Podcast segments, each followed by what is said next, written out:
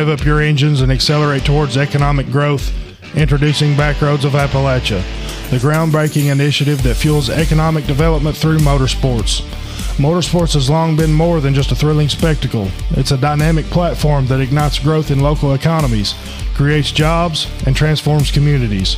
When we invest in motorsports, we invest in innovation. The quest for speed pushes boundaries, leading to cutting edge technologies that find applications in various industries, from automotive to aerospace.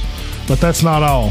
Backroads of Appalachia generates tremendous employment opportunities, from skilled mechanics to marketing specialists.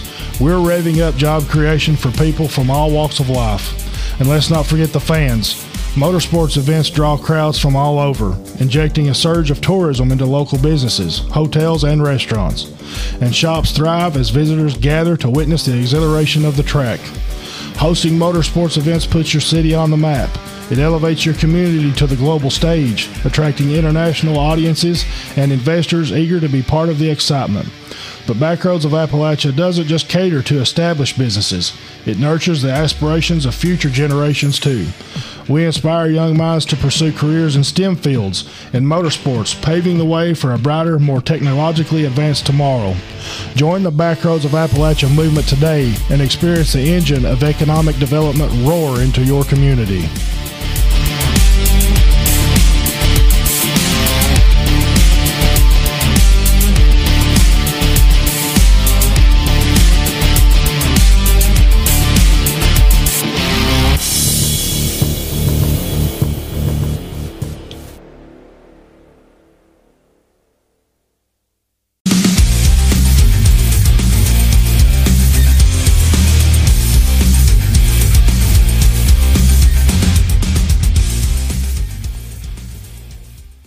Everybody, here we are. Uh, we've got Ashley Gabbard in the studio with us. She's going to tell us her story, and uh, there's no holding back on this podcast. I believe everybody from uh, you know knows pretty well now that uh, I prefer the guests that come on this podcast not to censor themselves or snuff, uh, sugarcoat anything. So uh, Ashley is going to give you probably a tale, a true story that may have never heard before. So I'm just going to hand it over to you and you take it away. Okay, what's up, world? My name is Ashley Gabbard. Um, I'm a recovering addict, but uh, I'm a recovering needle junkie. Uh, I have almost three years clean. Um, it'll be four years in April of next year that I haven't stuck a needle in my arm. That's awesome. All the honor goes to God. Um, you know, and a big thing in my life was I tried to stay sober, but I never really found God until this last time that I got sober. And, you know, I had to just realize, you know, you don't go to the shower clean. Because my big thing was, you know, maybe you have to walk a perfect life or, or whatever, you know. And once I realized that and just let things go little by little, um, my life started uh, just to fall in pieces, you know. Um, I'll start with uh, my childhood. Um, I come from a broken family. Um, I won't really go into detail about my childhood. Um, I had a, my dad died of a drug overdose, uh, which was kind of horrible, but Mm-hmm. you know I knew it was coming. Yeah.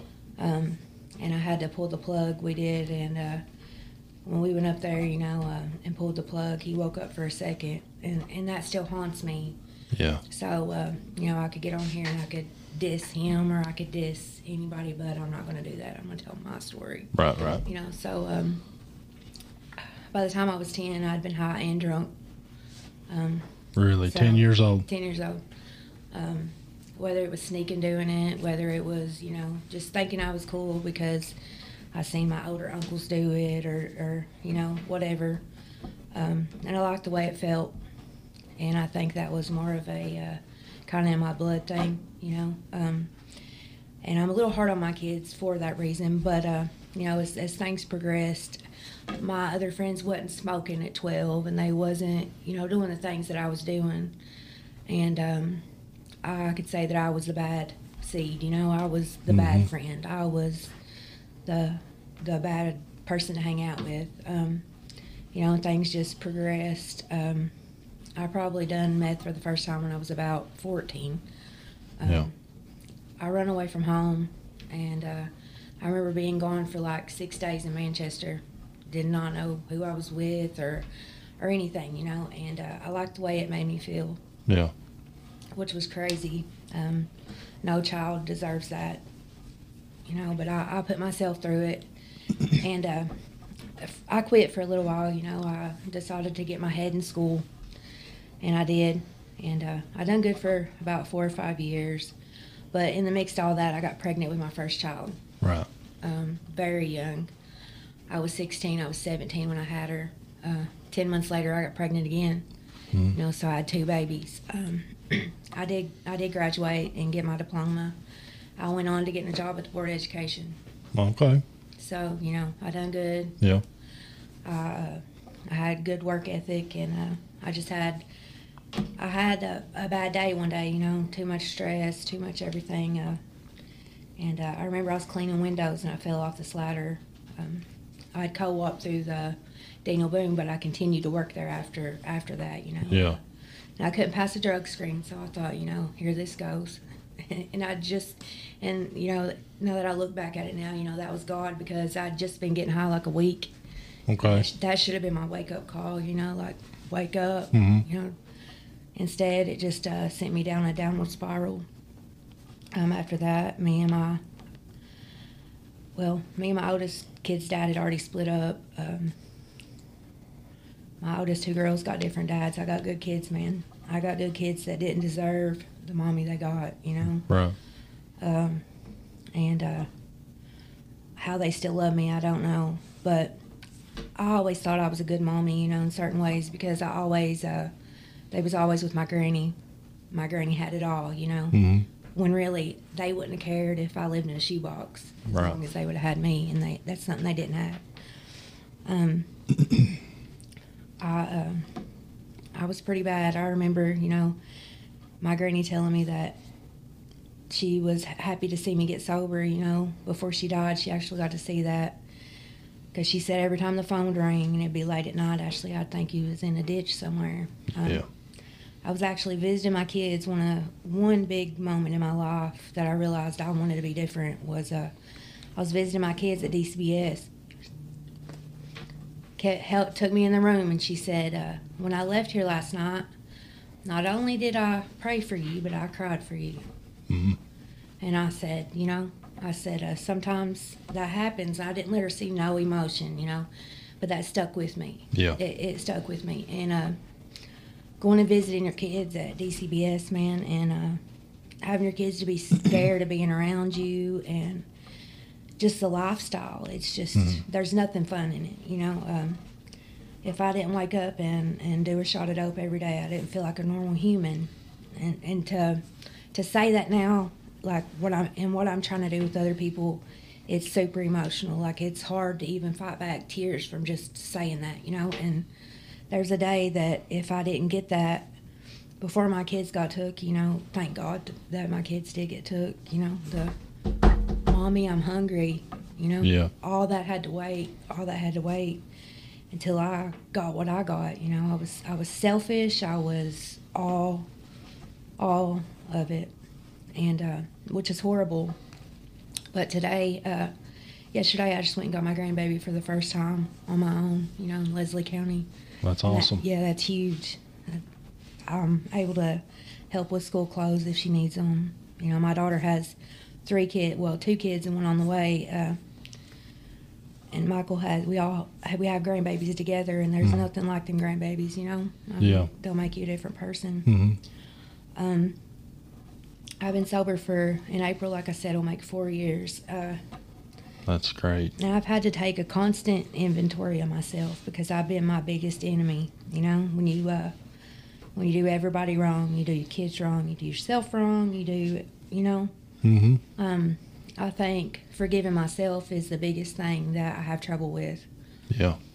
It's you know, it's it's horrible, and uh, I have a child right now, uh, Kelsey. Uh, I feel like she hates me, which I mean I know she probably don't hate me, but How old is she? um, she's twenty. Okay. I have a 21 year old, a 20 year old, a 13 year old, and a 9 year old. Okay. So, um, it's been really hard, and I wouldn't blame her. I mean, my point is, I wouldn't blame her if she did. You know, Mhm. all I got to do is try to show her that I can be different Oh yeah. than, than I've ever been. Mhm. Um, and you know, she's she's heard this. Uh, I'm sober before. you know what I mean? So Yeah. I just have to just you know show her different. Um, it's been hard, and it's been hard being in Jackson County, being sober. Which I'm not knocking Jackson County. I love this place. You know, Yeah. I was born in Hamilton, Ohio. Moved down here, back and forth. You know, for many years growing up. But uh, I've never seen a place that's just uh, it's just so easy to fall back into that. You know that Yeah. it's it's just like a going thing. you know what I It's very accessible. Yeah. And in any not just Jackson County, but any small rural community, it's it's so easily accessible. You can get it anywhere Yeah. And uh, within ten minutes. and I remember, you know, my my biggest thing was my life changed well before I got middle school, but in middle school. You know, Mhm. like um, middle school is hard years. It's hard years for any child. Yeah. But uh, just. I'm just glad that they do different things now than they did then, because you know I see it and I'm like, yeah, thank God they're searching, or Yeah, yeah, you know, because that's hard years. Um, yeah. Middle school was hard for me, and I wasn't even involved in that kind of lifestyle. yeah, So I mean, yeah, I understand what you're saying. it's super hard. It's years. super hard years. Um, I got two brothers that I love dearly. Uh, we may fight, but nobody else is going to talk about them. Right, right. Yeah, You know what I that's what brothers and sisters do. yeah. and I, I, I pray for them both. You know, I'm sure that they've prayed for me too. Mhm. Um, I'm doing this thing. It's called Sling Some Hope because I'm trying to be the person that I needed back then. You know, Yeah, not the person that's going to be like, hey, uh, you're doing this wrong or you're doing this wrong. Just kind of, you know, love you back to life type Yeah. thing. Give you some kind of encouragement that, you know, falling is normal and it's normal to fall a lot when you're when you're trying to get your life back together. Um, and there's not a lot of that around here. I mean, yeah, there's there's little programs you can go to, you know, but there's not somebody that's going to be like, hey, you can sit right here and you can tell me anything. And Yeah. I'm not going to tell nobody else. yeah, You can get it out. You know, we can talk about it. And I, ca- I have friends that has resources and we can help you however you need help. hmm And you know that that keeps me sober. I mean, I keep myself sober, but that helps me to stay sober. you know? Absolutely. And uh, man, since I've tried to live right, you wouldn't believe the amazing people that that God will send in your life. You know, Yeah. just put it right in the middle of your life, and when you feel so defeated and just so like, you know, I'm not worth this, or like, why would they talk to me? yeah, type thing. You know, uh, I got a few of them. I'm gonna name them: Lynetta Hunter, Brian Gabbard, yeah, Brandon Flannery. You know, our chur our church people. Uh, yeah. Awesome folks. My event that I've had, you know, Brian left his little girl's ball game to come to my event and was wa- Really? was watching it on the phone. Yeah, I saw him there on Facebook. Yeah, and you know that that let me know that he believed in in what I was doing. You know, because there's been many a times that I've been in jail. Just you know, I've been in Jackson County Jail 14 times for assault. really. before I got sober, you know, yeah, Yeah. crazy, crazy person. Was all those like related to drugs? yeah, oh yeah, Okay. oh yeah. Um, a lot of them was my kid's dad. You know, uh, he would just, I don't know, he he died of a drug overdose too. And Okay. for my kids' sake, I'm just not going to go there either. you know, Right, right. they're young I got they you. listen. I got you. Uh, but it was it wasn't fun. Uh, the only fun part that come out of it was my kids. Uh, he died last August, and uh, man, when you take uh, when you take your babies and uh, watch them bury their a parent, you know, and hmm you sit back and you watch them hurt, and you think, you know, not only am I am I like so hurt, but thank you God, thank you Mhm. God that I'm not laying there too, you know Yeah, that that I got. I was smart enough to get myself out of that situation, and it, it wasn't even with him. It was just with drugs, you know, yeah, and, and everything. You know, um, my kids are amazing, and I don't know, you know, um, I do this thing, this Sling Some Hope. I have uh, meetings on Saturdays at 6 p.m. I've had a lot of trouble with, you know, getting people to come to meetings because you throw a meeting and God in the mix, and like I said, people think they got to live perfect. Uh, that is kind of yeah. Unfortunately, that is kind of the stigma that goes along with something like that. Yeah. That they automatically think that you're going to get them there and you're going to preach at them. yeah. And you know, I for one, uh, when I hear stuff like that, it kind of gets on my nerves. I don't want to be preached at Right. sometimes, you know. I all I want in just my problems in my life, I just want somebody to hear me, Yeah. just to listen to Just me. listen. Don't fix my problems. Don't try to help me fix Yeah. my problems. Just listen to me vent. That's all I want sometimes. Yeah, and that's awesome, you know, to uh, and I, I I catch myself, you know, I still have the uh, the angry part of me, you know, those many assault charges, you have to have an anger issue. but You might uh, have a little bit of a temper. yeah. But I, you know, I tell myself daily, you know, it's not my circus, not my monkeys. I say that a million times a day. You know? Yeah. So I try to, you know, mind my own business in in certain situations, and you know that goes over pretty good. But um, you know, I, I had this meeting, and to me, I like a good meeting. I like somebody to come in and you know just be falling apart and feel like they can tell me whatever they want to, and no, it's not going to go out those doors. I'm not going to say nothing to no one else yeah. Um, you know, I'm going to be the person that I needed to get sober. And I was, a, I was a person of many faces. You know, I'd put this face on for my grandma. I'd put the sober face on for her, the mommy face on for my kids. You know, and nobody ever got to see the real me, and I didn't even know the real me. So you know, cutting back all those layers and doing steps, and uh, I mean that's that's hard in itself. Yeah. So people just need they need somebody to listen and they need to hear other people that's been in the same in the same, you know, lifestyle, the Yeah. same situations that they have here, you know, like um Andrew Hager, man, they're they're awesome. Lake Cumberland Recovery, they're good people. Um, Yeah, they were they are really good people. They were on the podcast. Those people were a ball of energy. Yes, and they are. They're they're just a ball of fun, you know. Um, they come to my event, and I called Jessica, and she was just like, "Yes, honey, you get us down," you know. And I was like, "Awesome." hmm Um, and you know, she told me something that that gives me courage in doing this. She said, "I am a small town comeback story," and I Yeah. said, "You know, I'm not I'm not trying to be no comeback story. I just I just want to create something that people know that they're safe, they can go to, that Mhm.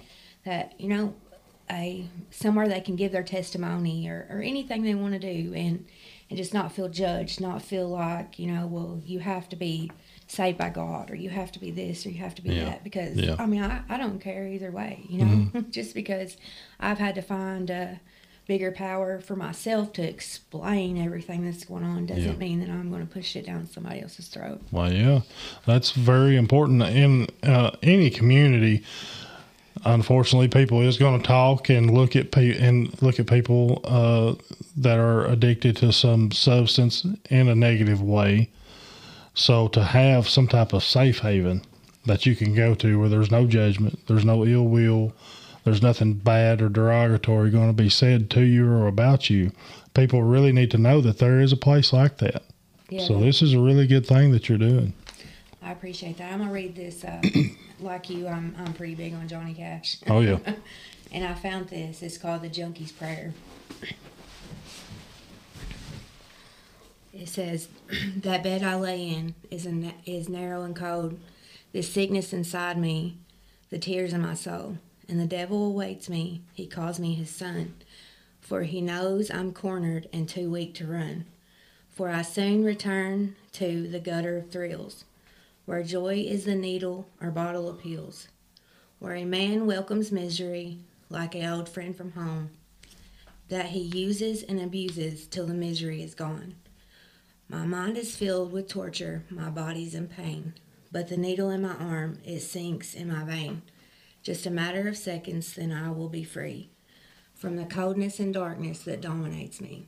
But the freedom is short lived, and then I'm alone. I must find the punisher, but my money's all gone. The cycle of horror starts over once more. Oh God, let me suffer this misery no more. Wow, that was Johnny Cash. It's Johnny Cash, and you know that uh, that uh, that hurts to read that, you know, because uh, I don't think of my misery when I read that. I think everybody else's misery, you know, because um, I've made it okay with myself. You know, I think of of like I said, those little children knocking on the door, or and I think you know when you're when you're an addict or you're in an addict in recovery. Um, I think probably the biggest thing to going back out and using is not being able to forgive yourself for those things. Oh yeah, yeah. You know, because there's things that you don't even tell other people or things that you don't even talk about that either you've had to do to feel better or you've done to somebody, you know, and that guilt will, will eat you up. But uh, man, letting that go is a new is a new level of freedom. Do you think that all those bad feelings you have about the neglect of your children or your family members and stuff like that can drive you back to the drugs? Oh yeah, for sure. I think uh, you know they say people, places, and things is is uh, the number one. Which I mean, I do agree with that. But I think being alone with your thoughts, you know, uh, Yeah. it's to me a big thing uh, when you're when you're just starting to get your life together. You know, stay busy. Hmm Stay so busy that you don't have time to think. Yeah, And having an accountability partner, somebody that's going to call you out on your bullshit yeah, you know, say, hey, you know, you're, I'll, I'll have your back in front of people, but this is what you done wrong, and this is what you should have done. Yeah. And be open minded. You know, listen to their point of view because uh, something else I had to learn. Man, you know, there's there's a hundred ways to do something, and just because somebody else does something that's not your way, don't mean it's it's not, not got the same outcome. Oh yeah, You know, yeah. That's true. I'm like, you know, let me do it my way, or, I mean, I'm, you know, Especially when you're talking about sobriety. We was talking about this uh, on a previous episode that actually uh, aired today, and we was talking about uh, in some way we got the point across that every person's breaking point is different and every person's path to recovery is different you can't just treat every single person and every single every single addiction the same way no, because I know that there's tons of treatment centers, you know, and they all may have a certain protocol that they follow.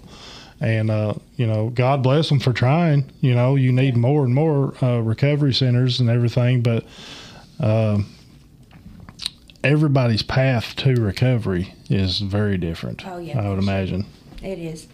Uh, it is. And, you know, especially people that has children um, compared to people that, that don't have children because um, as you start getting sober, man, uh, the, the sober tears, you know, they start to fall. And when they say that drugs numb you, they numb you. You know, Yeah. they, they they numb the pain. They numb they numb the you know the the love. They Yeah. numb they numb it all. You know, and when you uh, whether it's jail, whether it's rehab, Mhm. you know, when you start feeling those sober tears, you know, that's that's when you're that's when you're like, you know, oh my God, I can feel. And they Yeah. say, you know, that being sober, there's one good thing and one bad thing. You know, oh my God, I can feel. And Yeah. oh my God, I can feel. Mhm. You Yeah, know? yeah. So it goes either way you want to take it. I've got a question. Uh, what do you say to somebody, a family member of an addict, or a very close friend of an addict? What What do you t- What advice would you give that person dealing with someone that is dealing with addiction, that is constantly coming at them, uh, needing money or needing help or something like that, and they give them that help or they give them that money or that car ride to somebody's house or something, and then uh, you never see them again, or they just feel like they're being used by the person. Because the reason I say that is because there was a person on the podcast who was dealing with that type of situation. They feel like they're just enabling this person. And they really don't know what to do about it. They feel like they're just telling them what they want to hear to get what they need. Yeah, uh, that was my grandma. Uh, I grew up in, I mean, my mom lives here in Jackson County. I love, I love my mom and stuff, but uh, I spent most of my time in my grandma's in Three Sea Bottoms. Mm-hmm. Yeah. Um, that's where I grew up at. That was my stomping grounds. Uh, my grandma was my biggest enabler. You know, oh Ashley, you know you. That, she. Yeah, yeah. You guys are lying. She couldn't be doing that. You know, and I'm, yeah. I'm behind her like, ha, ha, you know. Oh, yeah.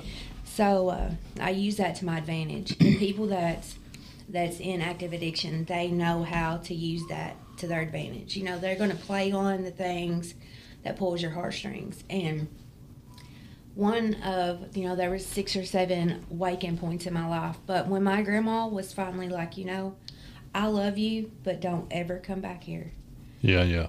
You know, when she gave me that tough love, and when I come back and she mm-hmm. locked her door in my face. Yeah. And I was just like, but grandma, it's me. It's actually yeah. the one that can't do no wrong. Yeah. Um, that's when I was just like, wow, you know, like she is done. So I'm going to have to do better and prove myself. Um, you know, that tough love, uh, it, it may hurt that person more than it does the addict. Mm-hmm. But believe it or not, they will find another enabler before they get their life together. You know, it won't just yeah. be one.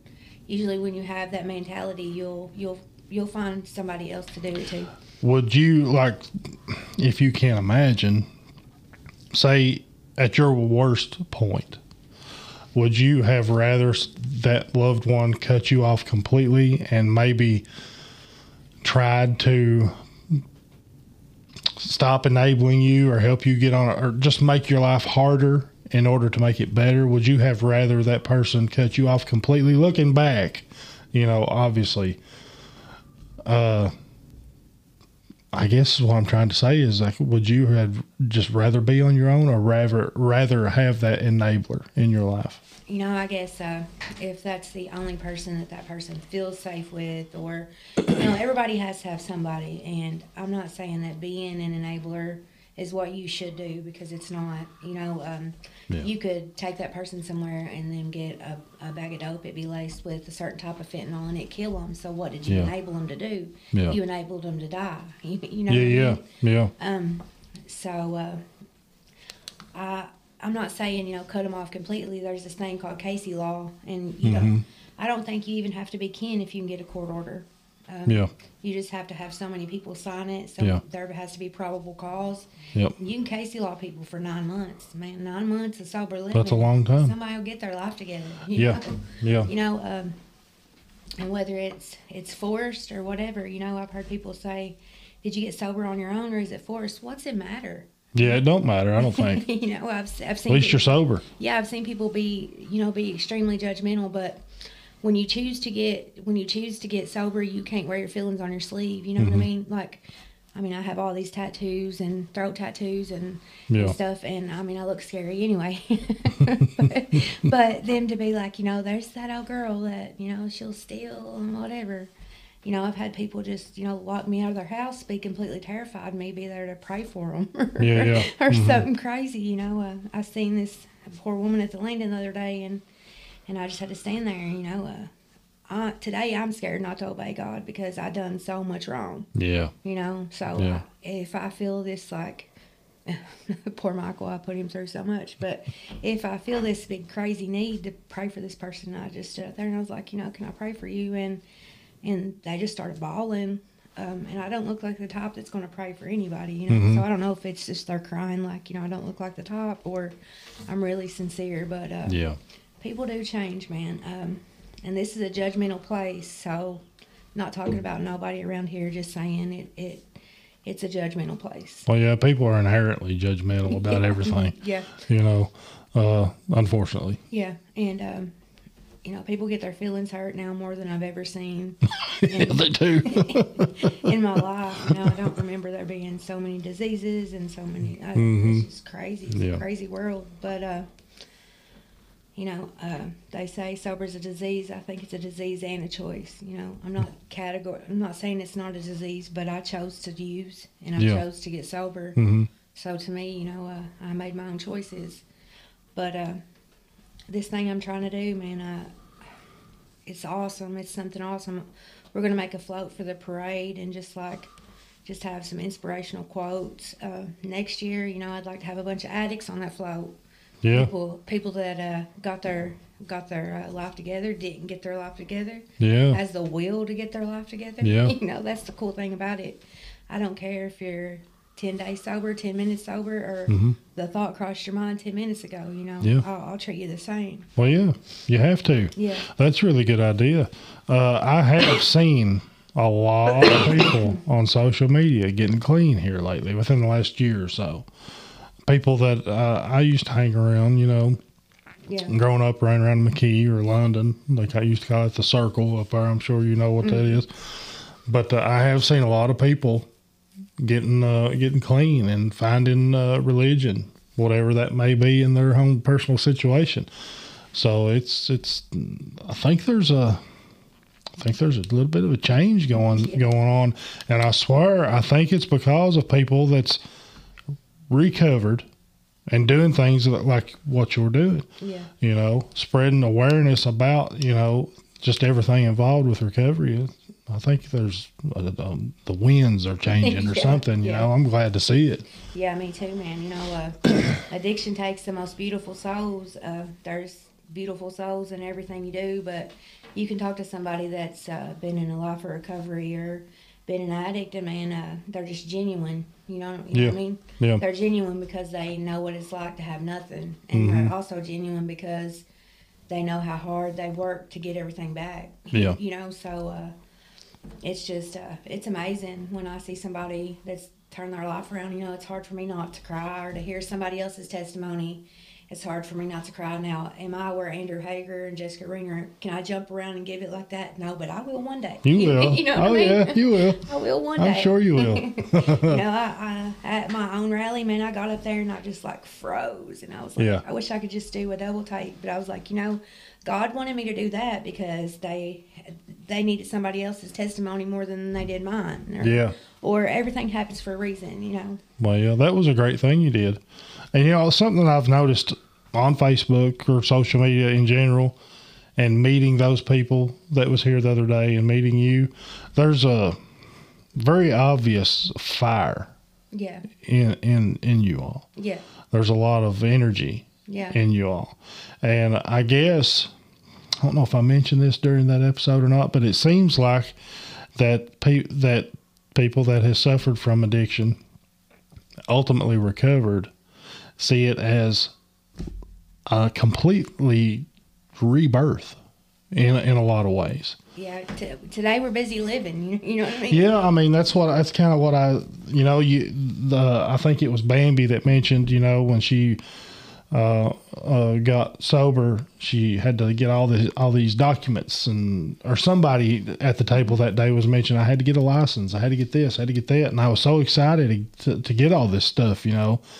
And I was sitting here thinking I was like you know that's kind of like a coming of age like going from 15 to 16 Yeah, years old getting yeah. your license and stuff. But I don't believe I don't believe they ever had all that. No. No. because of addiction took over and they wasn't worried about it. All they was worried about was that fix. Yeah, that's right. You know, um, so that was something I thought. Yeah, that's huge. It is huge. You know, to uh, to for me, you know, I took my kids to Sevierville, Tennessee, school shopping, and I took my car to this lot because the muffler fell off. You know, I had this little. I call it an '86 Pinto, but it's not. You know? it's a 06 Nissan Sentra, but man, it's good on gas. It Oh, might yeah. not look the best, but it's That's the most gas. important thing right now. Yeah, and uh, he's like, you know, uh, not only did your muffler fall off, but your tires are bald. And I'm like, thinking, man, I got to take these kids school shopping. I said, you know what? Put put four new ones on it. I was just like, how good did that feel? you Mm-hmm. Yeah, know? to be able to do that. yeah, and then still be able to pull off taking your kids shopping, and then you know take them somewhere to this big race car track and stuff. It was just like. uh, You know, just the blessings. Uh, you see the blessings a little different because I mean, I, not saying there ain't blessings because now that I look back at it, like there were so many curveballs thrown my way that Mm-hmm. should have made me open my eyes. Uh, I overdosed five times in a month. Uh, Wow. Once I had to be flown out right here at the middle school. You know, uh, not a lot of people get that, but uh, I remember being in a body bag, and uh, I had headphones on like this, when I come to, and uh, I was freaking out because I, I was all bound up, you know, and uh, in those headphones it was saying, "Be still, destination UK," and you know I was just like, didn't know where I was going or what was, you know, stuff went off all around me. And I remember, you know, waking up for bits and pieces, but I was in there for eight weeks. You know, that didn't open my eyes. As soon as I got back out, like I could not wait. I probably got high before I left there. Yeah. You know, the normal person, that would have been, that, that would have been all it took, you Mm-hmm. know. But I think I had so much self sabotage for Yeah. all of the wrongs that I had done that that I didn't care if I lived or died. Um, another another you know uh, another big thing for me was you know if I was around a bunch of people somewhere, especially where there was a lot of meth, was my drug of choice. Mhm. Um, and my big thing was, you know, how much do you want? How much do you want? And they'd ask me that, and I'd be like, try to kill me. Really? That's you what know? you'd say. Yeah, Try that- to kill that- me. That was my thing, you know. Wow. Um, and what can you say? You know, I don't try to shove God down people's throat because I mean I hated when it was done to me. yeah. But what can you say other than you know I look back at it and it's like man, there's nobody else could have been like in all those little places. Yeah. You know that I that I was at up you know 30 days at a time. Nobody else could have followed me around and had the energy but God. Yeah. Wow, Yeah, that's so- that's unreal that you would actually say that. yeah. Yeah. And you overdose five times in a month. In a that's month, that's yeah. at least uh, one week where you done it twice. Yeah, you know, I, I, the big story was then uh, I I had uh, surgery on my finger and I come home with an IV, so uh, my IV just got septic. No, you know, that was my story, but the truth is it wasn't. You know, I was shooting, I was shooting stuff into a PICC line that went straight into my heart. Oh, really? Yeah, Wow. you know, so it was horrible, man. You know, and today I wake up and uh, I learned. I don't know. I don't know where I learned this along the way. You know, we used to when, when Michael was in drug court. That was a big step too. You know, once you do something like drug court and you stay sober, we were sober for 26 months, Yeah.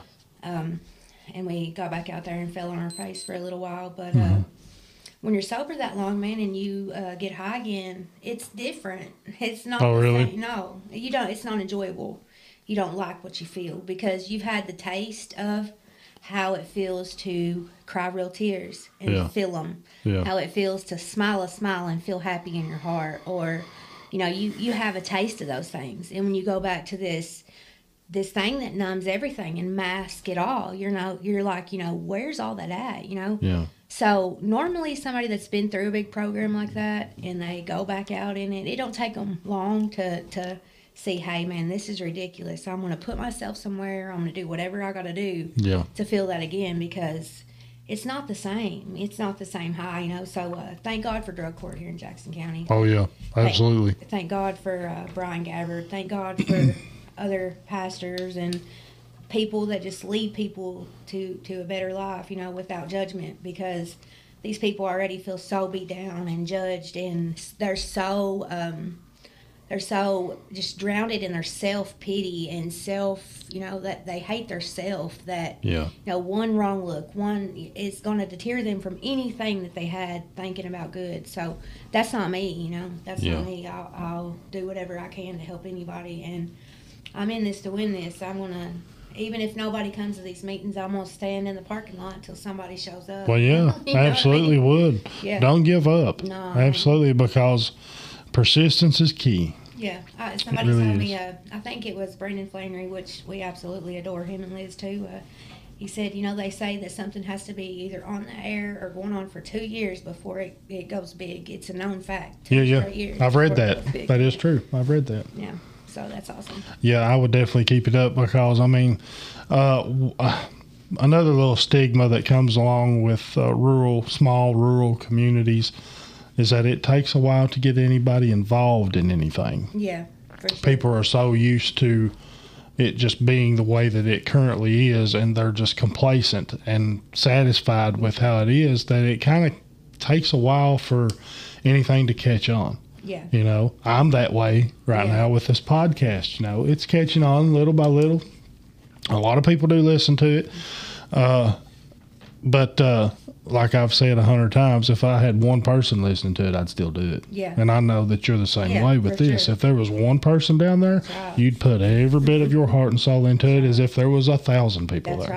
That's right. That's what you got to do. Yeah. Um, uh, and I, you know, I hope it grows, but if it don't, you know, the right people will come. The right, you know, I, I, I have complete faith in it. Mm-hmm. So I mean, I'm, I've, I've lived my whole life disappointed, and I'm putting my heart and soul into something that's good. So like, even if nobody shows up, I'm gonna have a meeting anyway because I Yeah. need it. Well, yeah, you know. absolutely. I So me and him do it together. You know, we've got to where now, you know, we're in key with each other, and that's pretty cool. Mm-hmm. yeah, that's awesome. That's awesome. You're doing you're doing good things. I mean, like like I've said again, like I've said, I do this podcast as much for myself as I do everybody else because it's therapy for me. Yeah, that's So awesome. for you to do that, whether there's anybody there or not, that's something that you need conti- to continue because it gives you something to keep your mind occupied.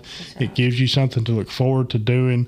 It keeps you busy. Yeah. You know, it's the therapy for you. That's you right. know? Um, and uh, you're doing great things too. You know, uh, I didn't until about a month or so before the because I, I stay so busy and where we did work Mm-hmm. we just recently got wi-fi so like for like eight hours a day we're like isolated from everything you Yeah. know royal part of jackson county it's literally off grid Yeah, yeah.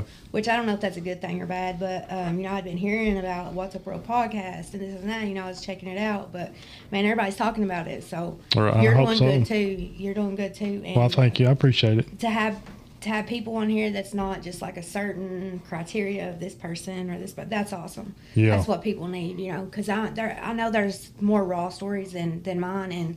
I could have went in detail and hurt feelings, and you know, but but that's not me. You Mm-hmm. Right, know what I mean? I understand. I, have to be accountable for my mistakes, and that's all I can fix today. I can't Oh, yeah. fix what nobody else does. And you know, people that that goes through divorce, you go through all kinds of crazy stuff in life. And you know, if you sit and soak and dwell on that, you're gonna be sick forever. hmm You let things make you sick as Yeah. long as you as as long as you play into them. You know, uh, you got to get up from that, and you got to realize, hey, you know, uh, I can either make my life can either be better or bitter. You know, that's up to me. Yeah. You know I mean? Yeah, I completely agree with you. Uh, I have gotten along with the best of people as far as their lifestyle and the worst of people Yeah. all my life. I've never, I've never not gotten along with somebody because of how they live their life. I've always been able to get along with the devil Yeah. uh, as long as they're good to me, Yeah. you know. Uh, but uh, having uh, a wide variety or range of people on this podcast is what I had in mind from the beginning. You know, we Beefy was a part of it, and uh, it wasn't so much guest based. It, we had people on, but it's uh, not it, not every episode Yeah.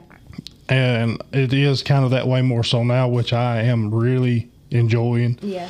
because I want to hear people's stories. Yeah. I'm uh, inherently curious about people and what they got going on and stuff. I like to listen to Yeah. people, so uh, I could have a preacher sitting there tomorrow. Yeah. And then a devil worshiper tom- the next day, Yeah. you know, and I'd be just as interested in what the one has to say as the other one. Yeah, and that's what you know. That's what people need to.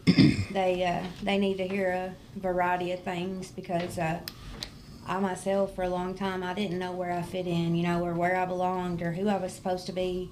My big thing, you know, when I got sober was uh, until until I got my kids back, and you know, me and Michael was a forever thing. You know, when you go Mhm. in the grocery store and you think about what do I like, Yeah. you know, I've always known what my kids like, and I know what this person liked, and I know what they liked, and how they like it. But what do I like? You Yeah. know, um, and I've I've realized, you know, if you take one week and you do one good thing for yourself that you like, not something everybody else likes, even if it's listen to a song you like, Yeah. you know, like um, just help yourself be better. Like people say, you know, I don't have no friends, or that's okay. You know, be your own friend, love yourself. That's Mhm. and and that's the hardest thing ever. So, if I had any advice for somebody that's out there struggling, you know, um, take small steps.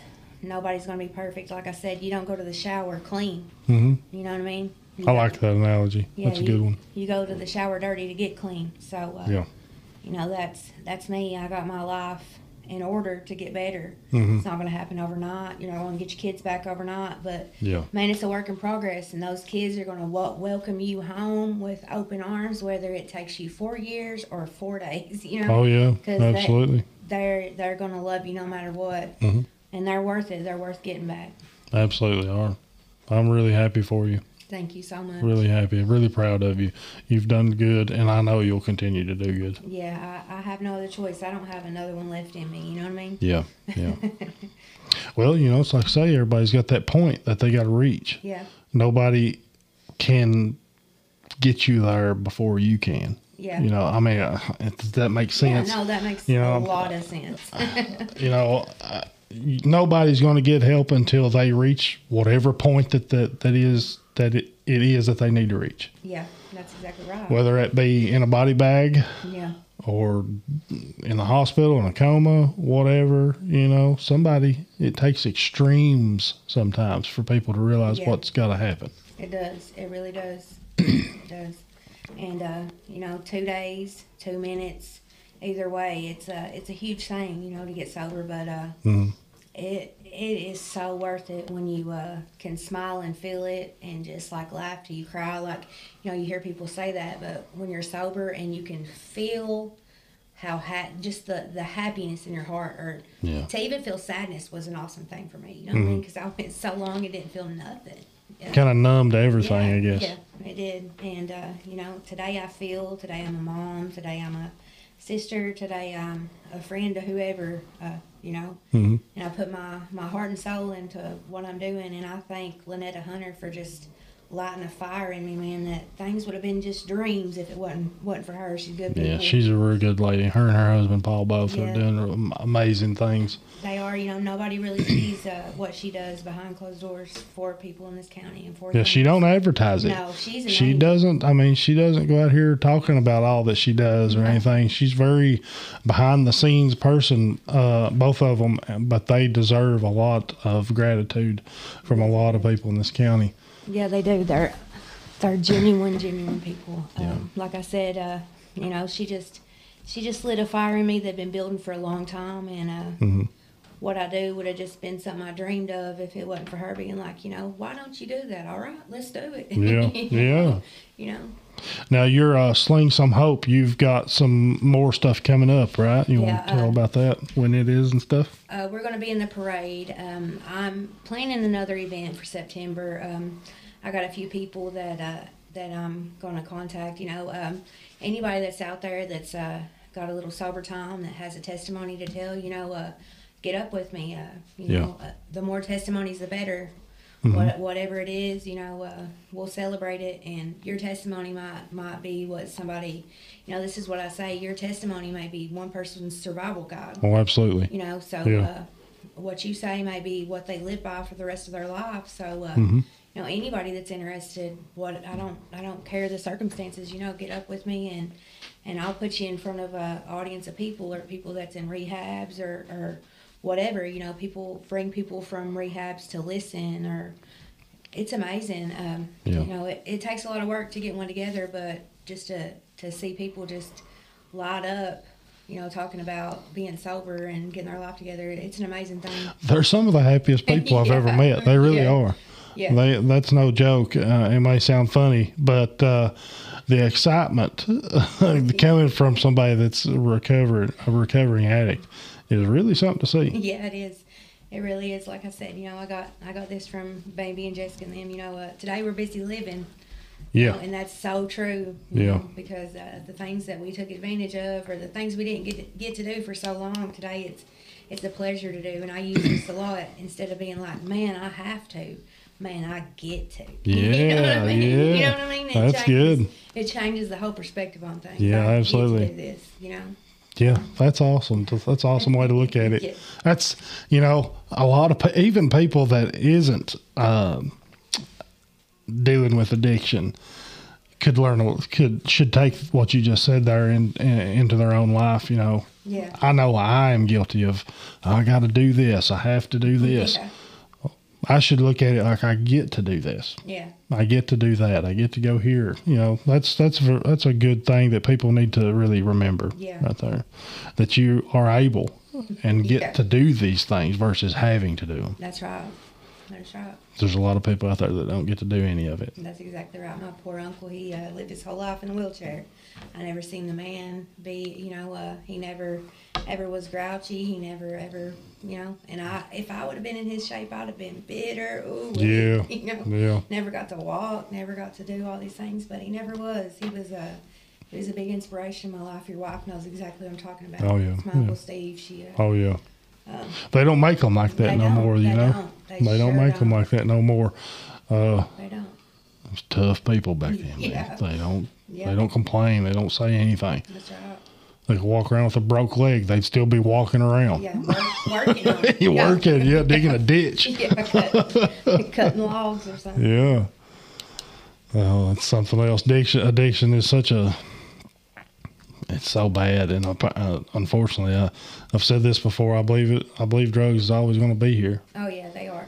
And you know, uh, it, it, the fentanyl thing. You know, it's scary because uh, it's like heroin. You know, heroin is a big thing and stuff, but it's heroin times like ten. Um, yeah. And our baby's got to grow up in this world. Our baby's got to grow up in this county. And if Yeah. uh, if we don't reach out and do something, there's always going to be that person that's going to offer that to our children. And Yeah. if we don't instill, they say, you know, it takes the faith of a mustard seed to believe in the Lord. Well, think of what it could take for your children to believe, you know, drugs are wrong. If somebody offers you this, you tell them, you know, if you lead by example, they're going to follow. Yeah. And that's one big thing I try to do with my younger kids. You know, either I'm going to beat it in their head so strong that you know it, you're going to do this, or they're going to be like, "Man, she's crazy," and I have to try it. You Yeah, know, yeah. So one of the two. and I'm hoping that, that Yeah. it's uh, it's the right thing. You know, that's all you can do. But it's it's epic. There's going to be that one kid, you know, that's like, "Here, hit this," or whether it's a cigarette or whatever. There will be. Our, our children Yeah. will come in contact with that Oh, absolutely. and and we Absolutely. we as parents is is our job is to prepare our children for life. So you know, Mhm. why not tell them about drugs, even if they've never experienced it? Tell them Yeah, about it. You know, that's I mean? huge. I mean, if they don't know what it is, they don't know not That's, to do it. That's right. They don't know it's wrong. We we let them know about everything else in this world that's wrong That's right. and not to do the bad things. Yep.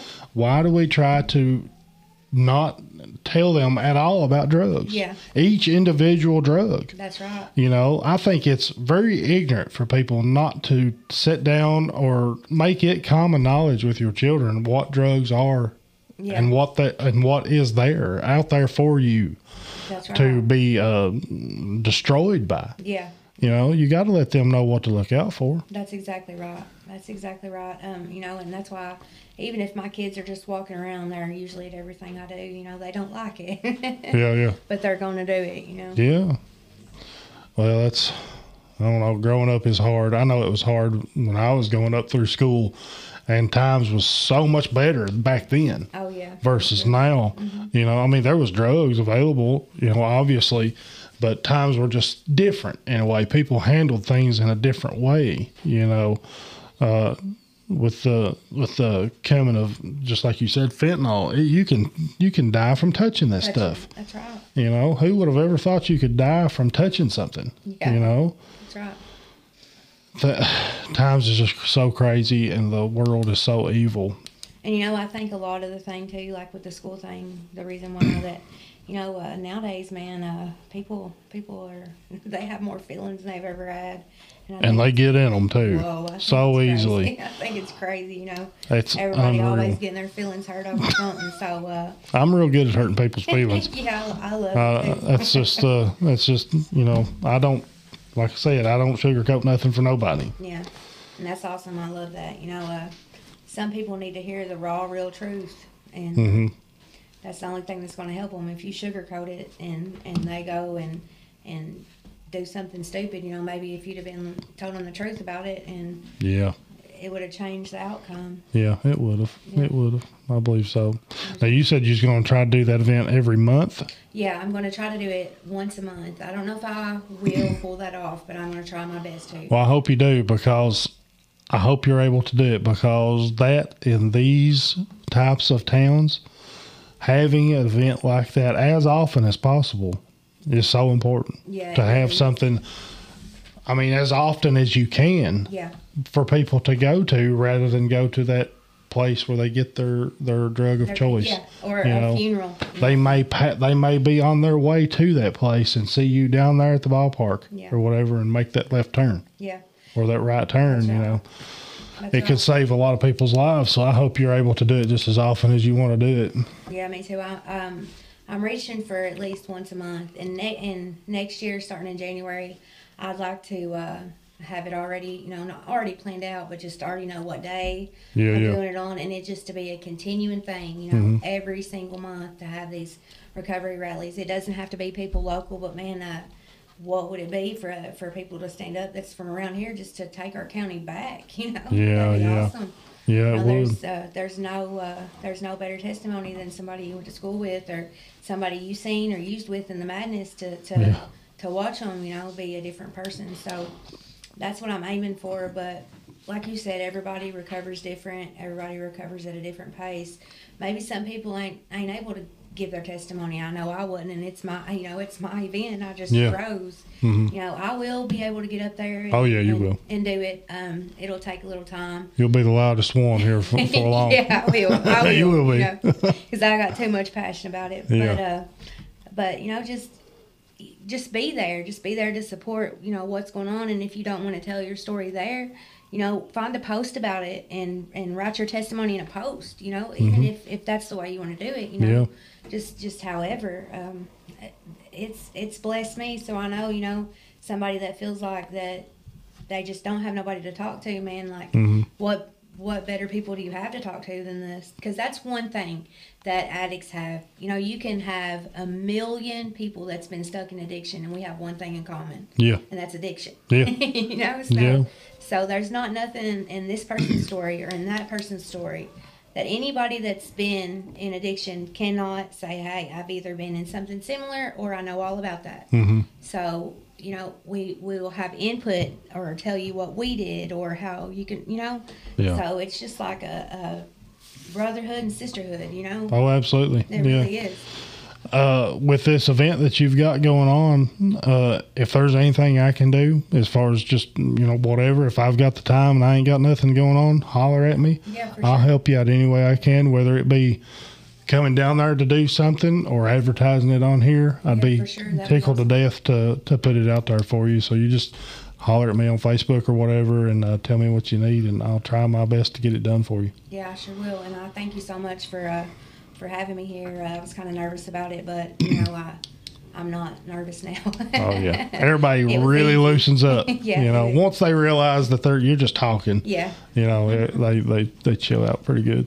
It was pretty easy. Um, you know, and I encourage other people that has got their life together and that um, that don't have little kids that's going to listen to the podcast and people that you don't want to hurt their feelings and has real and raw stories to, to come on here and, and give Yeah. their testimony too because it's a new type of freedom when you can be honest with yourself you know Yeah. um, and if anybody can you know make my meetings on saturday night um, just I, And you do have them down here at the ballpark in No, the key, I have or them at the community center. in Oh, the back. community center. I'm sorry. Um, it's a chill little spot. You know, uh, we we just make coffee. It's air conditioned or or whatever, and we'll Mhm. talk. A, we do like a traditional meeting, but if somebody needs to talk about something else, uh, it can go however. You know, we're we're down for that. But now what days are those on? it's on Saturdays at six. I started at six. Sometimes, Saturdays at most of the time. I just do a traditional hour because usually that's about how long it it lasts. Okay. Um, but if if need be, you know, I can I can stay there longer than that. Uh, The com- I'm sorry, the community center. it's next to Whistle Stop. Okay, Yeah. all right. Mhm. I got right you. Next to Whistle Stop. Um, I'm just writing all this down. and like I said, there's a there's no freedom like just being free from just being able to tell your story and be raw and real with it. You know, it, it feels like a million pounds slid off of you. You know. oh, absolutely. I encourage people that's that's in early addiction to uh, to find themselves and to uh, tell Mhm. their testimony as many places as they can tell it, and they'll find that Yeah. every time it's different. Yeah. you know? You know, I would even go so far as to say, uh, if you are a current drug yeah, abuser, sure. Yeah, that, come where- on here and talk to us and tell us. Yeah, You know, it, it may be just as therapeutic for you yeah, to come on here and vent as it is for me. But if you've got an ongoing addiction or something, or if you see it, feel, feel yourself falling into that trap, uh, get up with me somehow, and uh, we'll get on here and let you talk about it. that's awesome. You know, and, and other people to hear, you know, somebody else's triggers or what they live through. It it Yeah, may make some 17 year old kid that's uh, dabbling in that drug be like, man, you know, I heard that person's story of, of what they have to do in a day to feel normal, and I don't want no part of that. yeah, yeah. Um, it, uh, sobriety's a beautiful thing, but being an addict ain't. I mean, you're not a bad person. You just make bad choices, and I Yeah. love them all. To, Oh, yeah. For me to sit here and say that my passion is recovery, yeah, but my passion is the addict that still suffers. Mm-hmm. When I say my prayer, I always include God. You know, you be with that addict that still suffers and that Yeah. little child that's stuck in it too. Oh yeah. Well, I appreciate y'all stopping by. It's been great lis- listening to you, and I appreciate you being so blunt and so uh, so just out there with your sto- willing to tell your story. Uh, it's been awesome. I appreciate you coming by. Thank you so much. Y'all stay tuned for the next episode. Appreciate you.